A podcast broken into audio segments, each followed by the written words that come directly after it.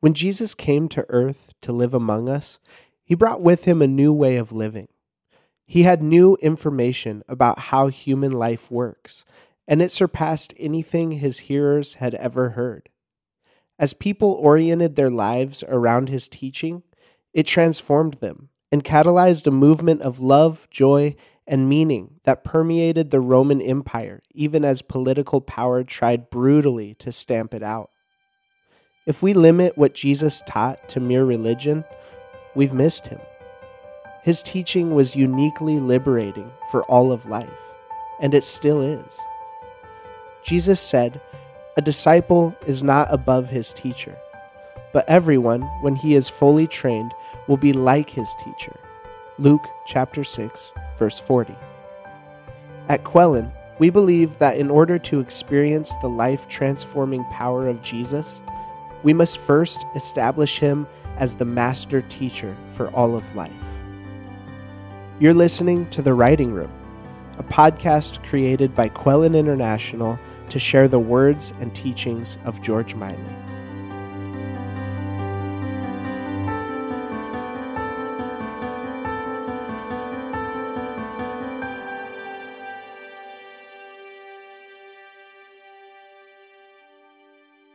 I've just come from teaching, teaching in Austin, Texas to two retreats. And a highlight of that time for me was the wife of a retired professor at the University of Texas who actually said this. She said, I just want to be a competent human being. And I thought to myself, you know, what a wonderful thing to want, to be a competent human being. So we're using that word competent not in the sense of successful or wealthy or well known or even influential, but competence in the sense that when whatever happens to me in life, I am able to negotiate it successfully. That's competence as a human being. And so we have uh, suggested here that our first session, this is our first session in this series, our subtitle is Jesus as Master Teacher. One of the great tragedies for me in our day is that we're missing Jesus. We're missing Him. He's standing there, the most competent human being that ever lived, the wisest human being that ever lived, the greatest teacher that ever lived, who came to impart a wisdom that Plato is not even in his same category, or Aristotle, or Gandhi, or anyone else that we can mention. He stands above it all. And he spoke with a wisdom. He's the master teacher. You call me master or teacher and Lord, and you say, well, for so I am. And then he went on to say, if I, your Lord and master, have washed your feet, then you must wash one another's feet. There you see the teacher and the wisdom all brought together. And I felt like this week in my own reading, the Lord gave us a theme verse for this series from Luke 6:40. A disciple is not above his teacher, but everyone when he is fully trained will be like his teacher. Why did Christ come? There are a number of words we could use. One way we can express it is he came to impart Christlikeness. What is a Christian? One way to describe a Christian is someone who's growing in Christlikeness. A disciple of Jesus becomes increasingly like Jesus.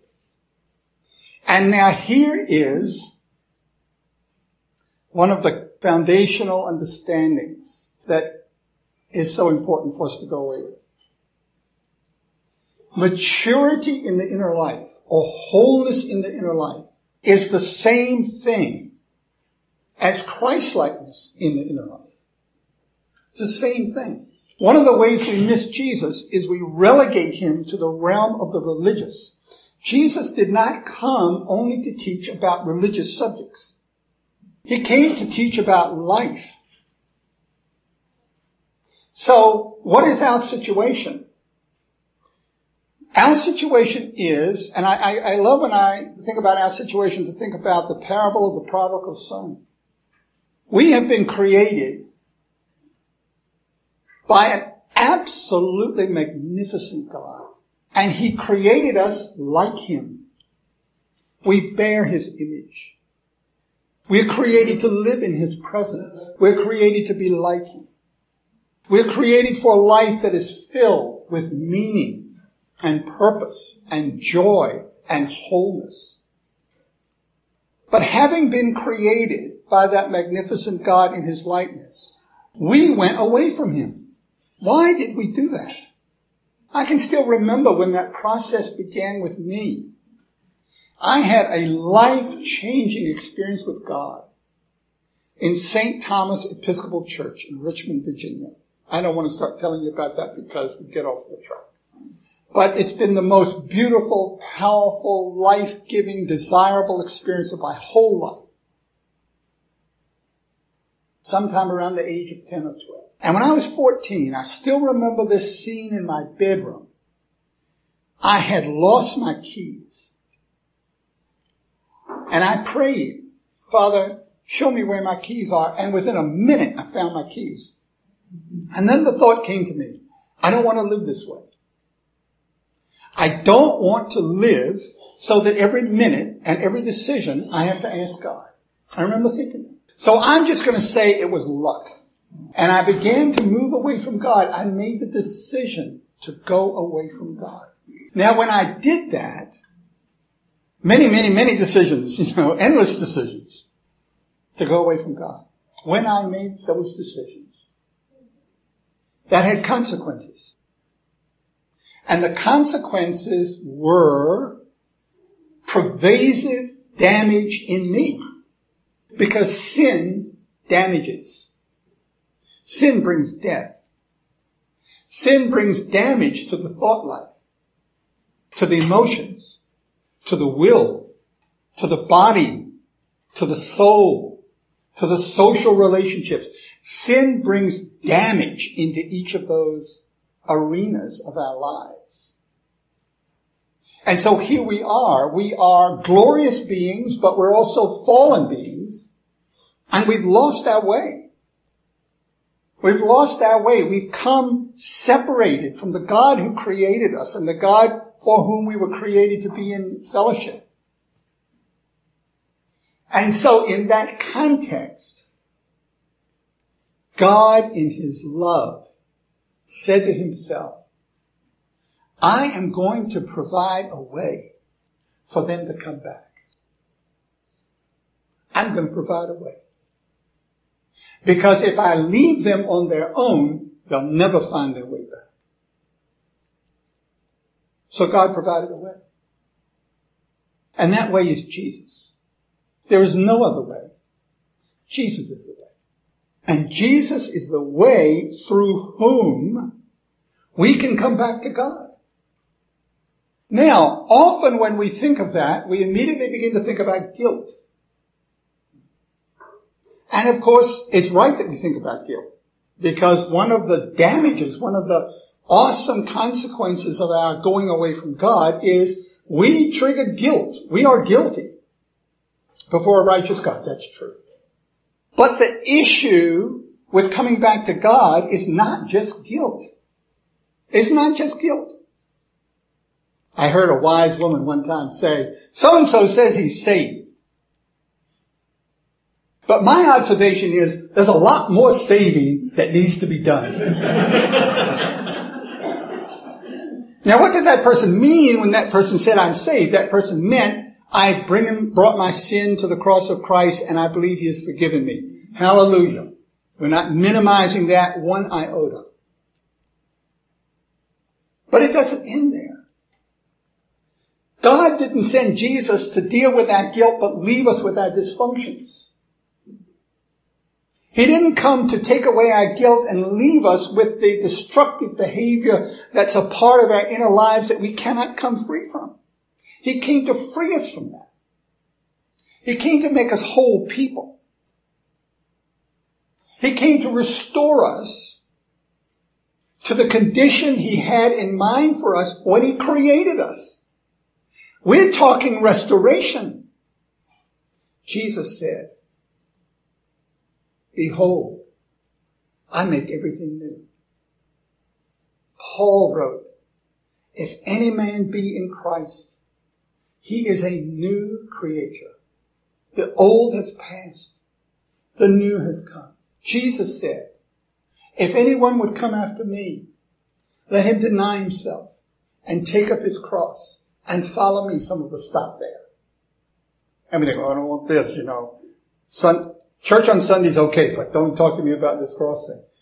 But you know, it doesn't stop there. Jesus said, he who seeks to save his life will lose it. Wholeness in the inner life. Okay, Americans, don't miss it. Self-reliance traps us in immaturity. Attitude of self-reliance. I'm not saying irresponsibility, but an attitude of self-reliance traps us in immaturity because it's not in keeping with truth. We are not self-reliant.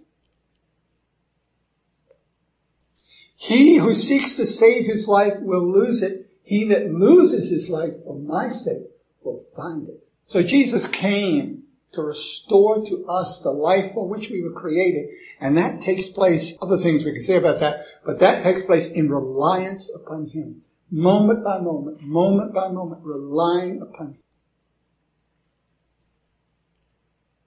There is a widespread sense today that this life about which we're speaking, about which Jesus spoke, about which the apostles spoke, about which the early church fathers spoke, is unattainable.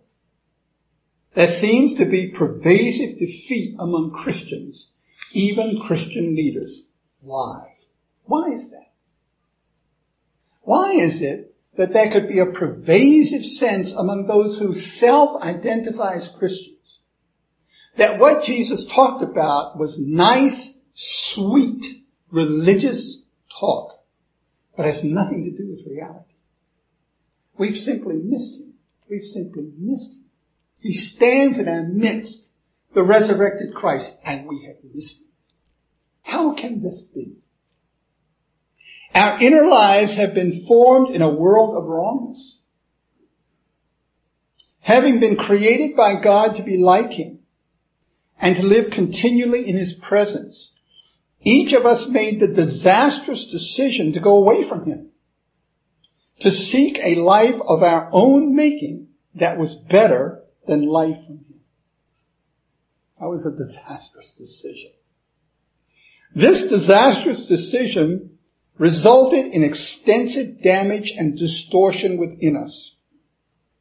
In our thoughts, emotions, wills, bodies, social relationships, and souls.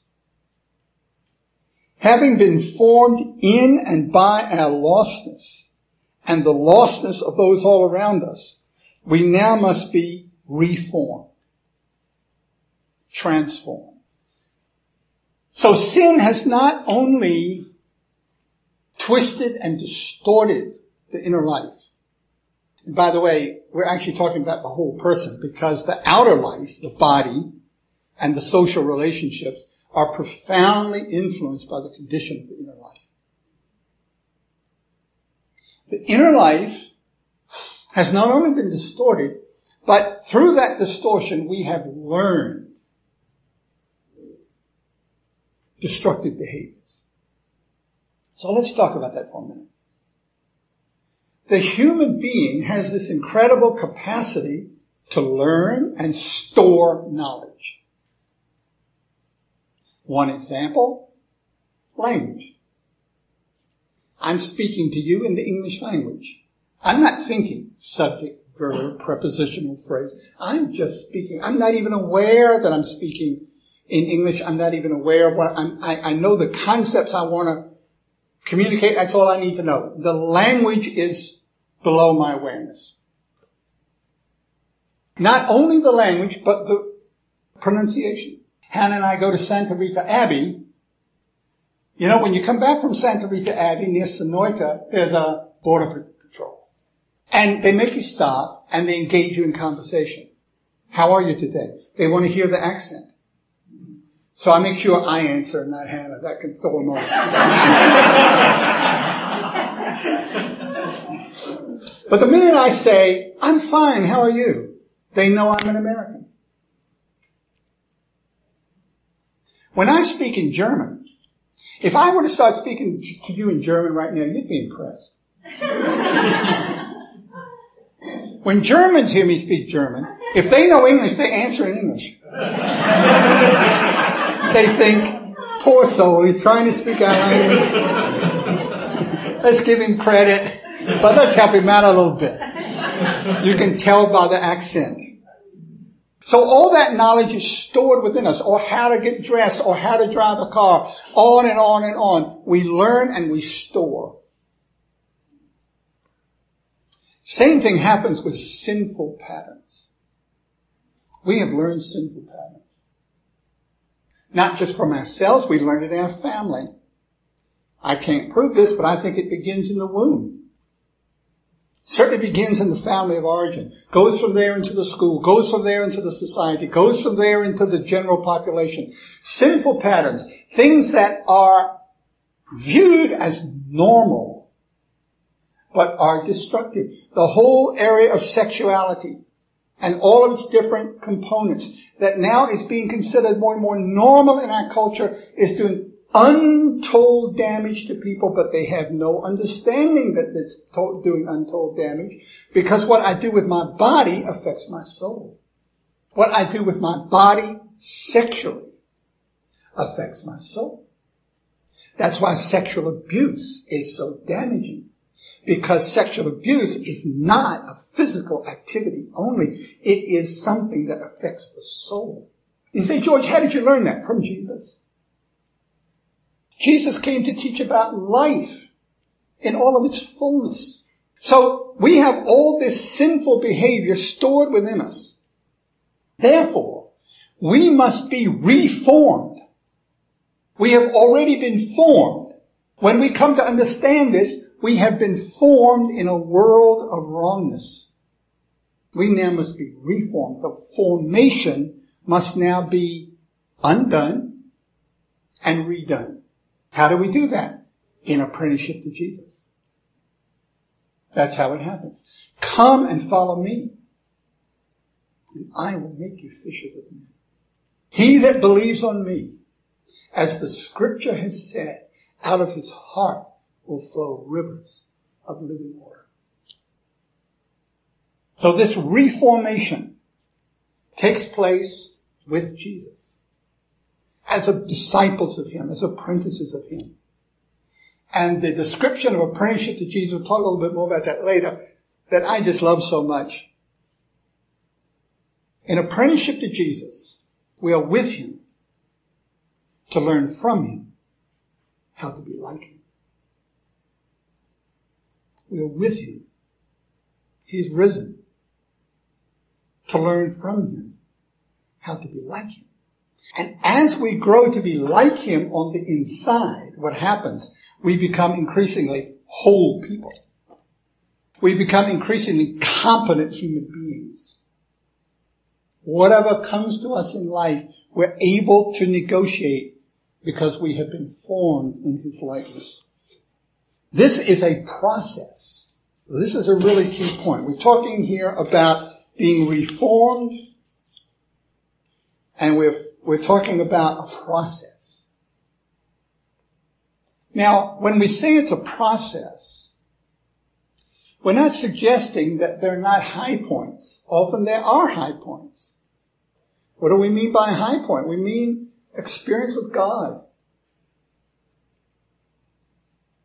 You know, I've already alluded to, I don't like to talk about this, but here I am in my Anglican original context. So maybe I should.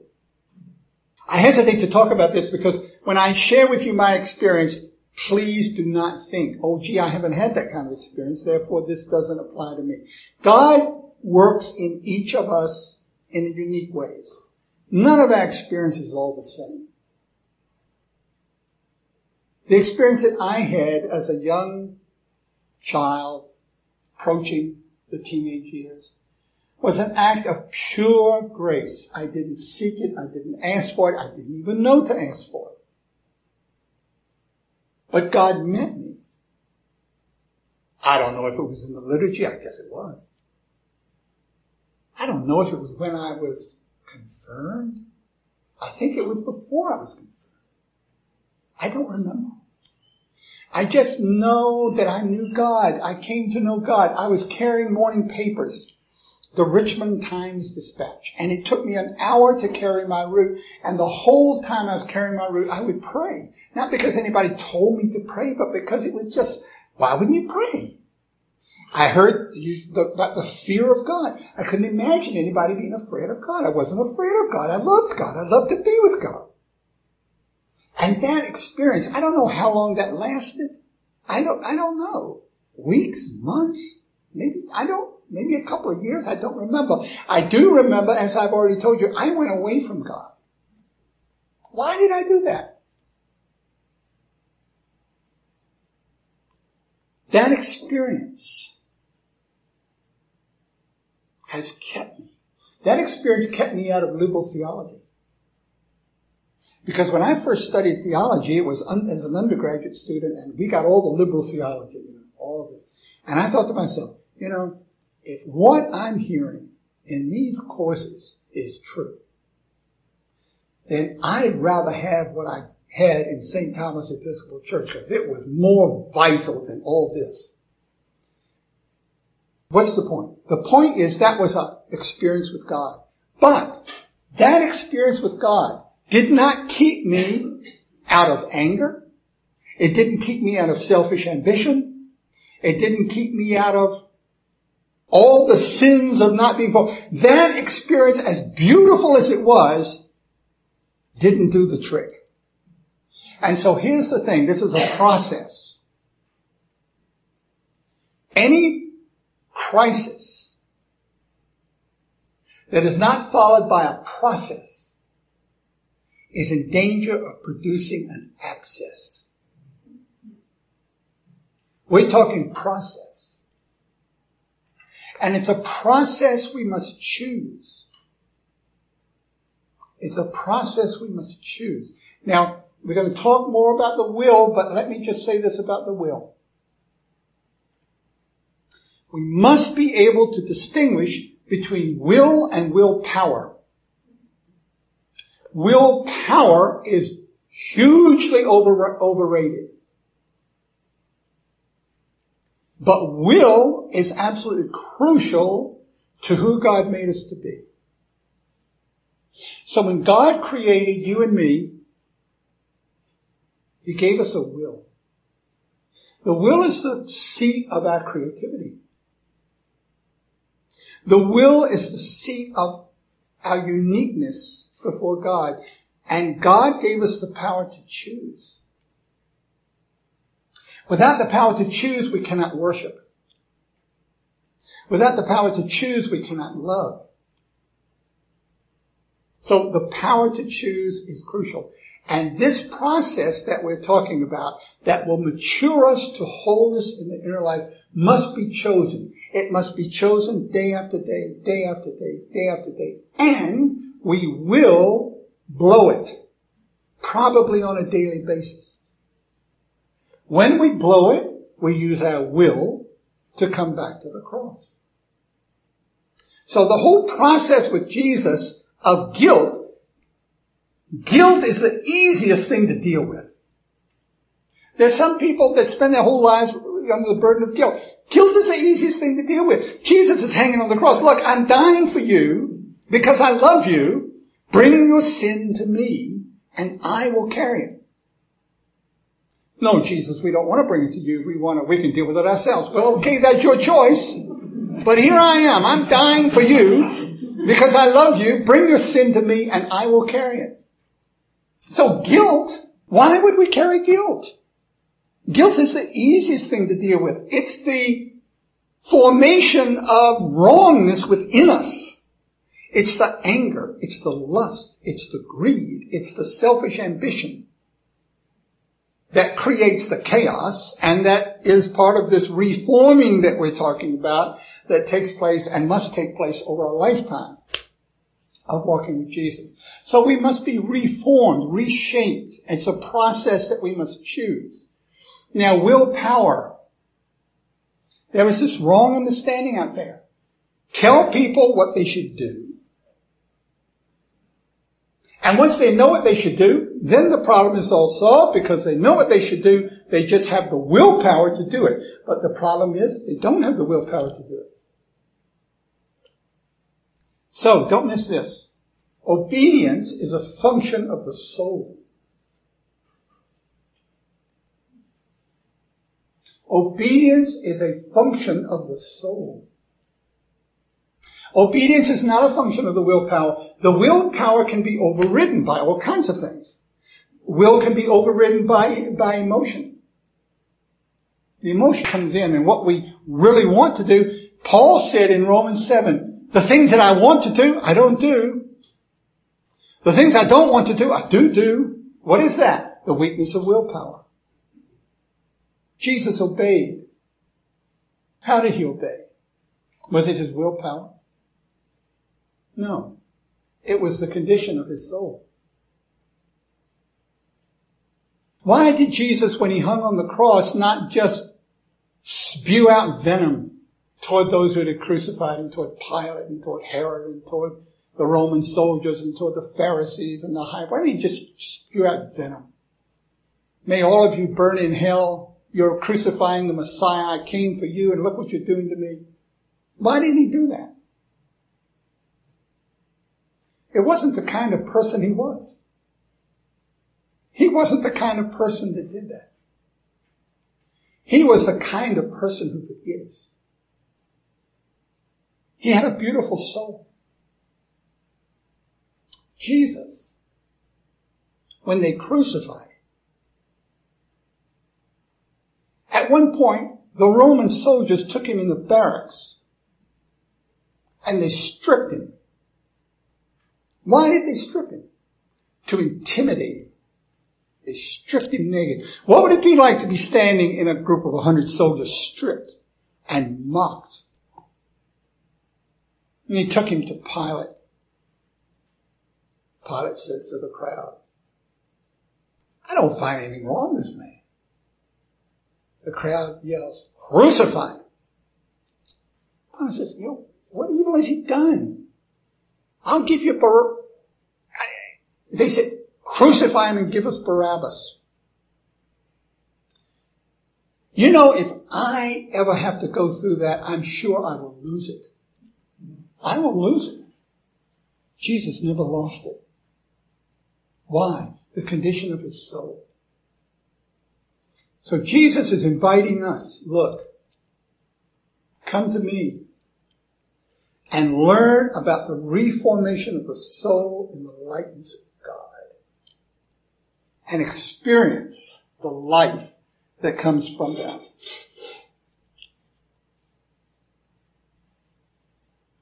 Now, for this to happen,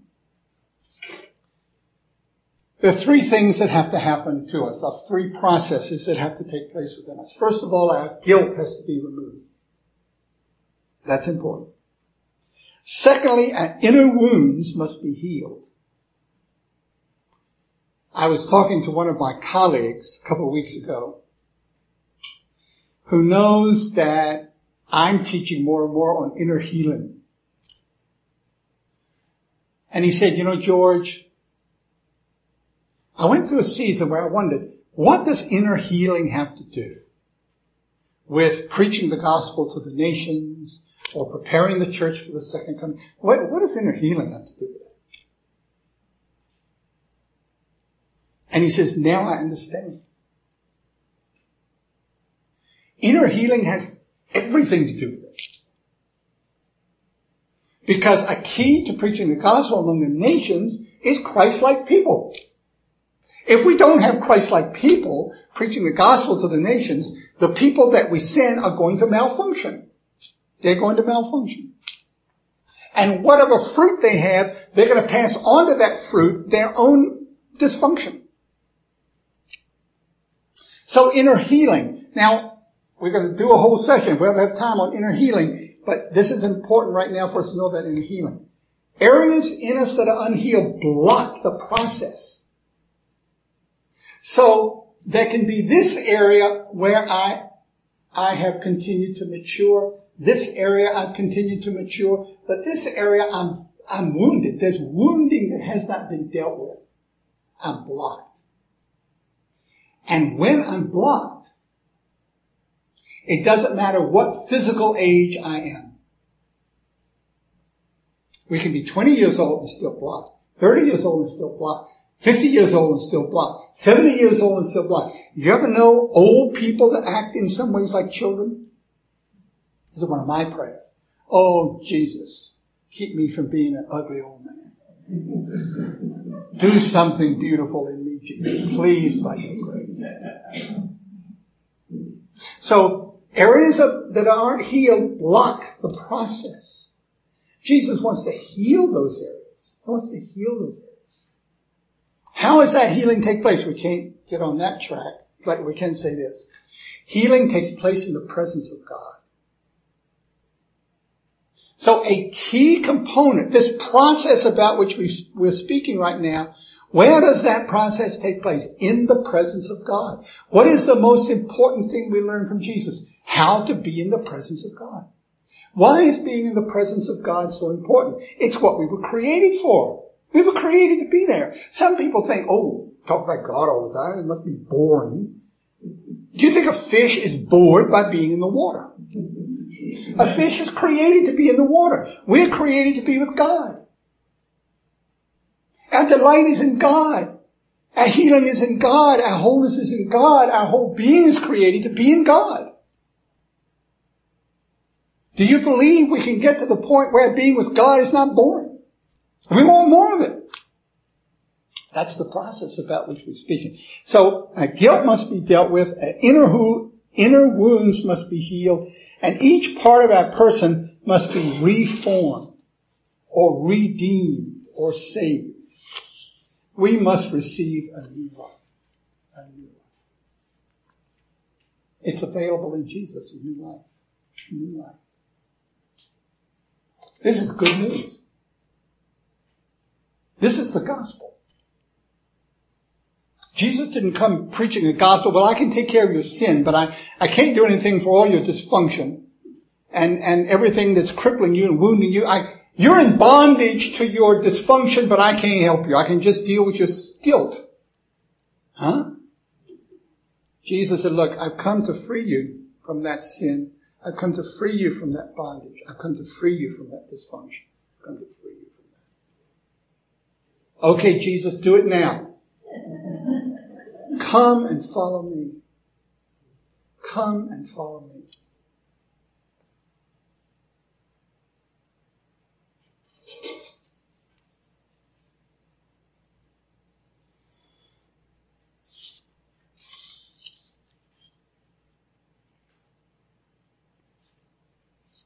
This process advances as we learn from Jesus how to return to the Father and live moment by moment in His presence. We were created for this.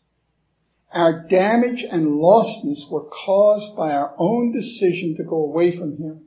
We are healed and restored as we return to Him. We learn to rely on Jesus alone. His cross has the power to remove our guilt. His teachings show us how to live in the kingdom of God. His spirit reforms us and gives us the power to obey. Now, just a word about the kingdom of God.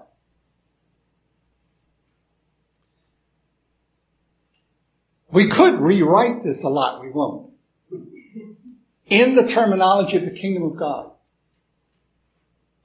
The kingdom of God is the major theme that Jesus, in Jesus' teaching, if you go through Jesus' teaching, you'll see kingdom of God, kingdom of God, kingdom of God, kingdom of God. What is the kingdom of God? The kingdom of God is the sphere in which God rules. It's the place or the location or the area or the context in which God rules. Why is it so healthy and wholesome to be in nature? Because in, because nature does not rebel against its creator. Why is it often so chaotic to be among people? Because we were in rebellion against that creator. We have made the decision not to live in the kingdom of God. Just like I made that decision. I don't want God to, you know, this gets, I, I, I want more space. Make my own decisions. So, in all that we're saying, we are being called back to the kingdom of God the rule of God, to live within the rule of God. The, let's just say something about the Holy Spirit. This is really important. We're talking about being reformed or transformed. Who does that? The Holy Spirit does it. We don't do it. I can't reform myself by my own willpower. See, that leads to defeat. That leads to a life of quiet desperation. I try and I try and I try. And after at least, you know, say five or ten years, we just go into defeat. Well, defeat must be, you know, it must be, you know, a normal Christian life must be defeat. It seems that everybody else is living in defeat, so it must be normal. And all these things I read about in the New Testament, well, you know, I don't know. It's not working for me. It's not working for anybody else I know. The Holy Spirit transforms us. But here's where our will comes. Not willpower, Holy Spirit power, but our will chooses. Our will chooses to open our inner life to the presence of the Holy Spirit. We have to make that choice. And if we choose that, the Holy Spirit comes. Now, one thing about the Holy Spirit's presence. One thing about God's presence. God can make himself known to the human senses anytime he wants to. Sight, hearing, smell, taste, touch. God can make himself known to those senses anytime he wants to. But God is spirit. What does it mean? It means he doesn't have a body. God doesn't have a body. God is not material. That's the awesome thing about the incarnation. God took on a body took on a human body. Why on earth would the invisible God take on a human body? Because he loved us and wanted to bear our sins. That's why. So God is invisible. So God is here. You say, well, I don't feel it. You got your eyes on the wrong, we have our eyes on the wrong thing when we say we don't feel it. Just know God is here. He always will be. He always has been. He hears our prayers. He knows the desires of our heart. He sees the decision that we make and he responds to it. We have to learn to trust him. We pray, Lord, come and change this, that, and the other thing. We finish the prayer, nothing seems different. Oh, he must not have heard. Why would we think that? He's invisible. He's here. He's heard. He knows. Trust him. Walk with him. Trust him. And as we learn to simply trust the invisible God, more and more, he makes himself known to us. So we talked for a moment, a moment ago about healing.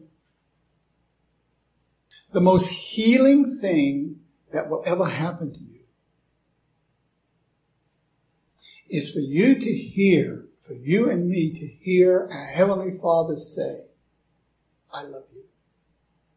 And know that it's our Heavenly Father who said it.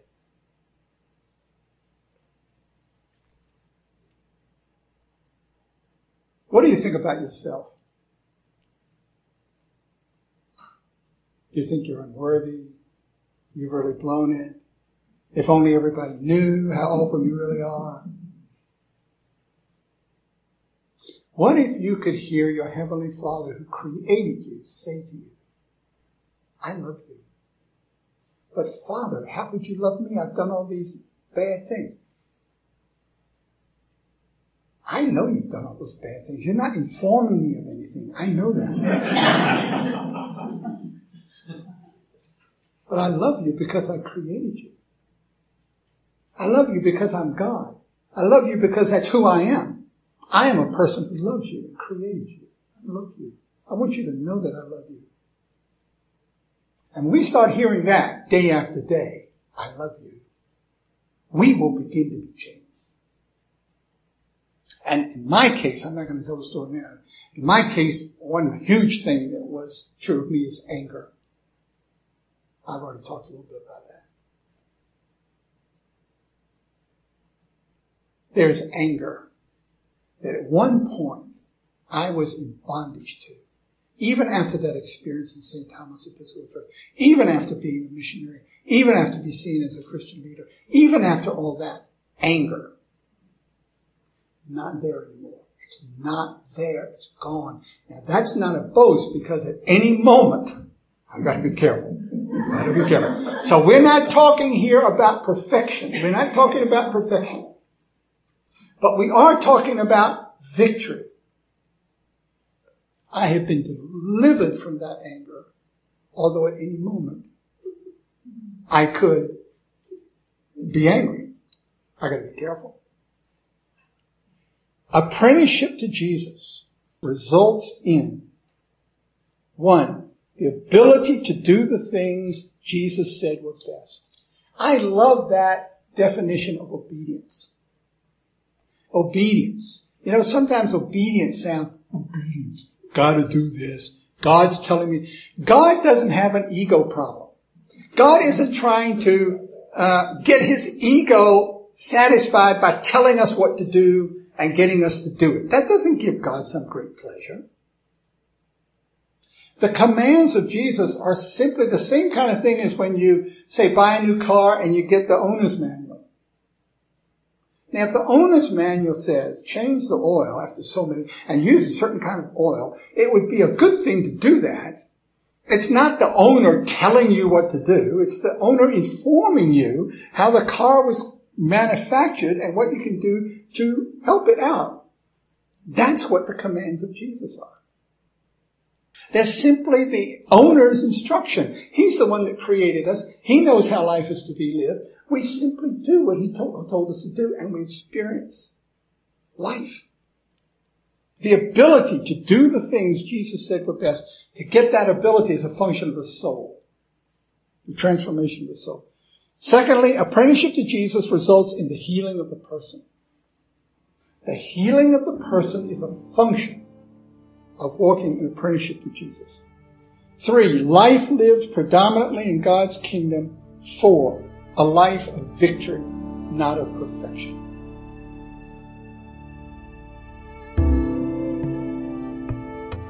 This podcast is brought to you by Quellen International.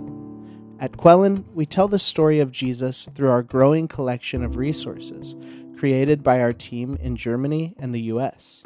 From podcasts like this to lesson plans, books, and videos.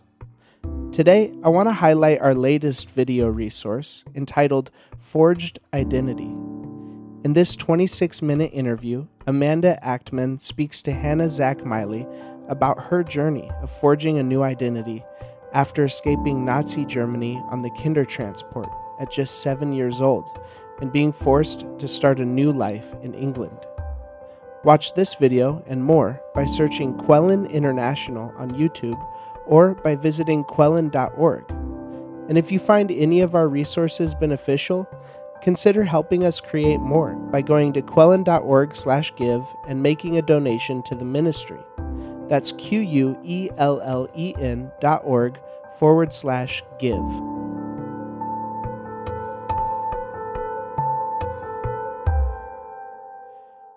George, in today's teaching, you talk about establishing Jesus as master teacher for all of life. And I noticed in this teaching that you're discussing a lot of the same topics uh, that are in your book uh, maturing toward wholeness in the inner life.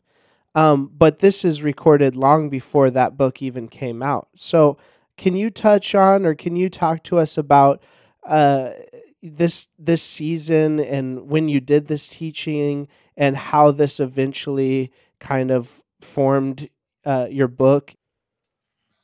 Well, there were people in our church fellowship who had heard me teach and who were grappling in their own lives with um, how do I take my faith in Christ and um, take it deeper into my experience in in such a way that I am transformed increasingly into His image.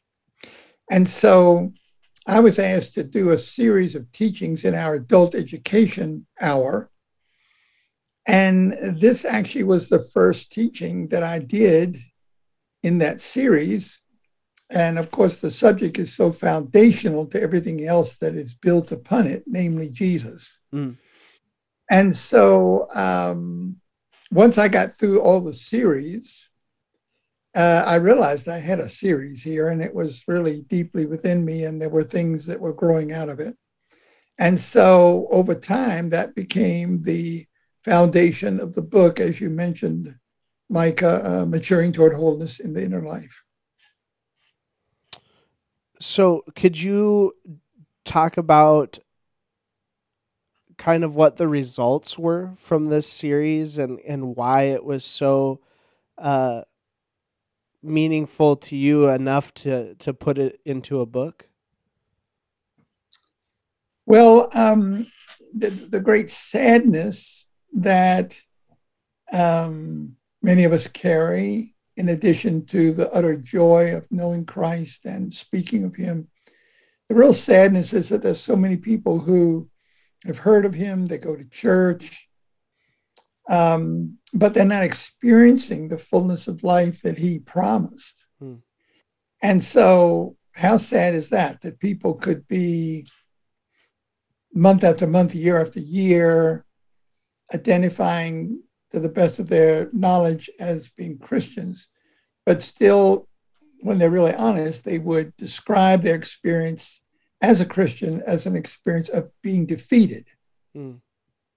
And so the real passion was to open the door for people to enter into the profound victory, healing that Jesus brings. Hmm.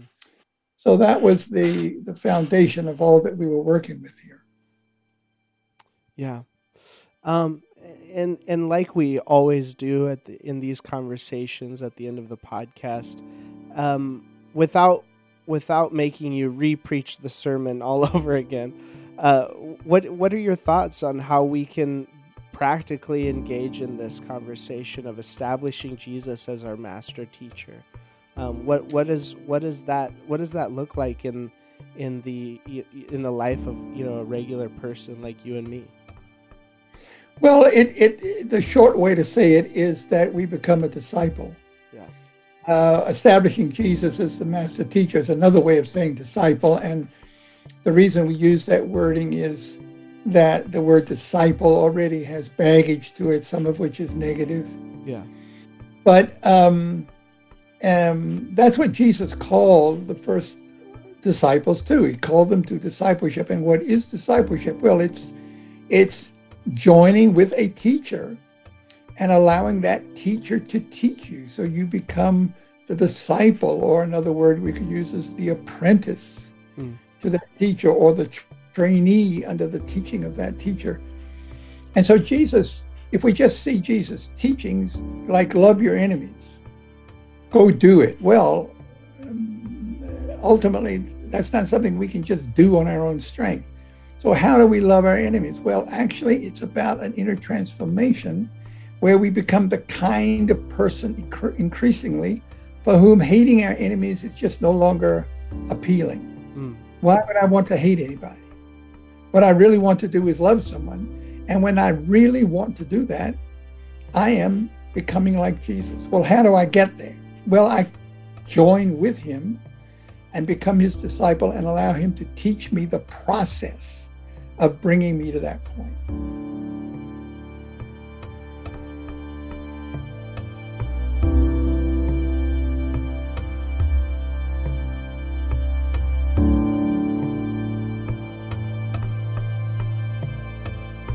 Thank you for listening to The Writing Room by Quellen International. This episode was scripted by George Miley and me, Micah Daly. Production, editing, and original music by Micah Daly. The teaching excerpt used in this episode was recorded in 2011 at Christ Church Anglican in Phoenix, Arizona.